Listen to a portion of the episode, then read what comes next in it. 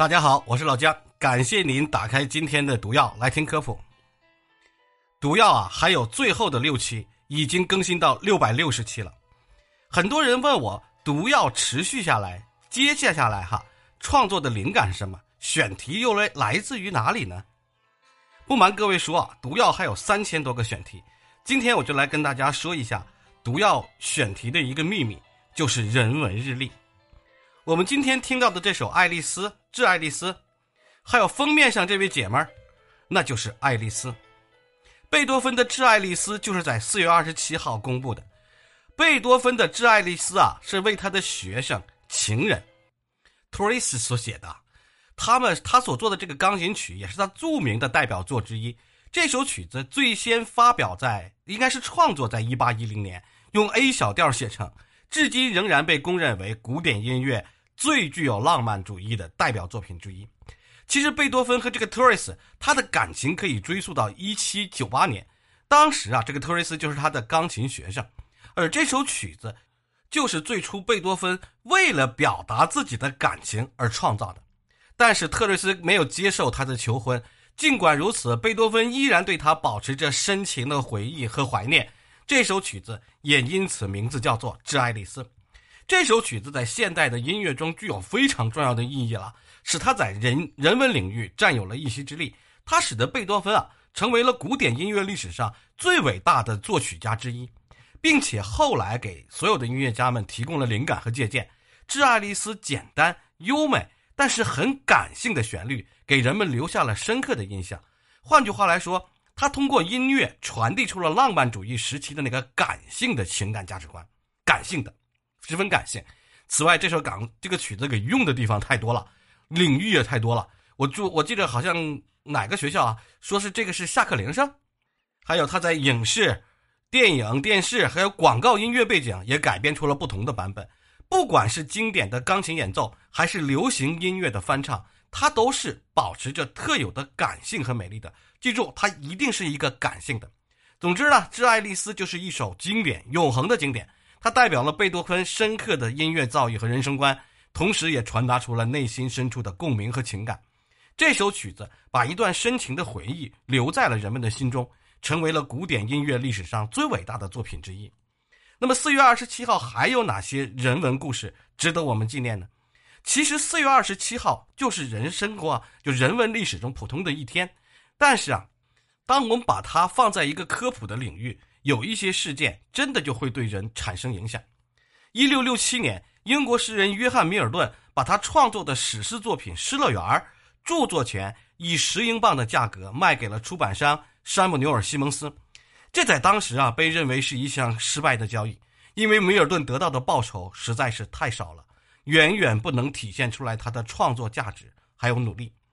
而随着时间的推移，《失乐园》成为了英国文学史上最伟大的作品之一，对于世界文学、哲学还有宗教思想产生了深远的影响。它给誉为人类所写下的最伟大的史诗之一，成为英语史诗的典范和杰作。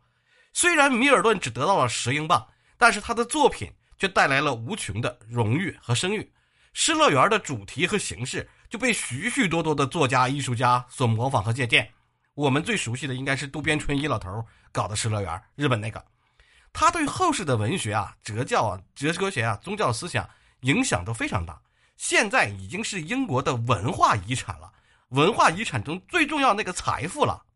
但是我们再回头来看米尔顿卖出十块钱、十英镑这个事儿哈，把著作权出售这个事儿，他们不仅仅可以看到当时知识产权还有文化遗产的价值的重要性，更可以看出来。创作者跟经济回报之间微妙的平衡，米尔顿的决定表明他是一个富有远见、独立和勇气的作家。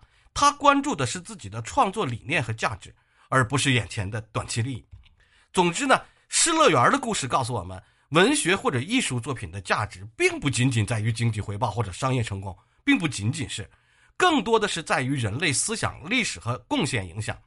这也是为什么米尔顿的失利。最终成就了文学的胜利，并让他的作品超越了时间和空间的限制，成为了文学史上的经典之作。说完了文艺方面，我们再说人文的另外一个方面。人类文明啊，有一个重要不可缺的一个方向就是政治。而四月二十七号，政治上又出现了什么？可能最需要记忆的哈，最能够引起我们的关注的，应该就是南非。南非进入了新时代。在南非种族隔离制度的影响下，黑色、有色人种、印度裔人民是常常受到歧视和限制的。一九九四年的四月二十七号，南非举行了首次不分种族的普遍选举，这是南非历史上最重要的一刻。纳尔逊·曼德拉领导的非洲人民国民大会 （ANC） 最终赢得了选举。虽然曼德拉这个人在后面评价褒贬不一，但是这场选举却标志着南非迈向民主、平等还有多元文化的新时代。结束了几十年的种族隔离政策，曼德拉就成为了南非的第一位黑人总统。他的胜选被全世界、全球都视为一个重要的历史事件，人家还得了诺贝尔和平奖的呀。这次选举的影响深远，打破种族壁垒，为真正的民主奠定了基础。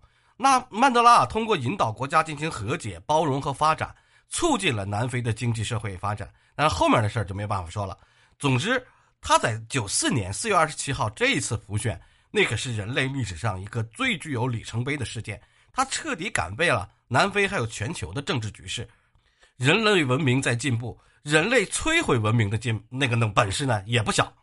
但是人类虽然摧毁了文明，文明却会再一次屹立，就好像毒药还有三天就要完结了，完结之后，混沌知识库就会顺利的接棒，接过毒药啊，载于音频人文科普领域这一杆大旗。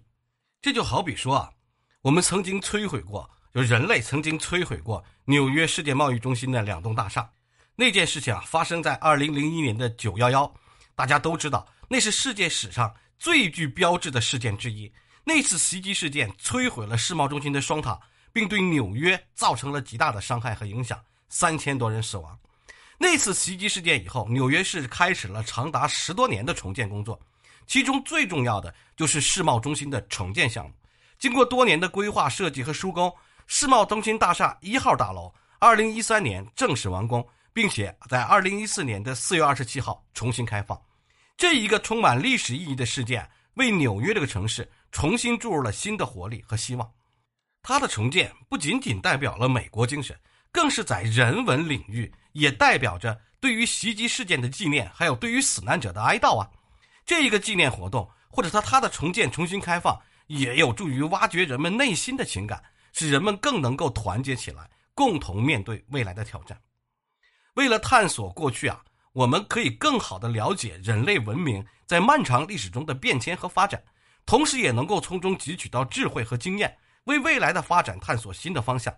所以说，这个人文的日历，它不仅仅是老姜的一个选题而已，更是让我们珍惜历史、尊重历史，共同创造一个更加美好的未来。毕竟，我们现在所经历的一切。它就是以后的历史。感谢大家的收听，还有三天毒药就要完结了。其实今天的日子还有是多哥的纪念日，还是荷兰的国王日，是他们国家法定假日，等等等等，太多太多了。每一天的历史都是新的。感谢您的收听，下期再见。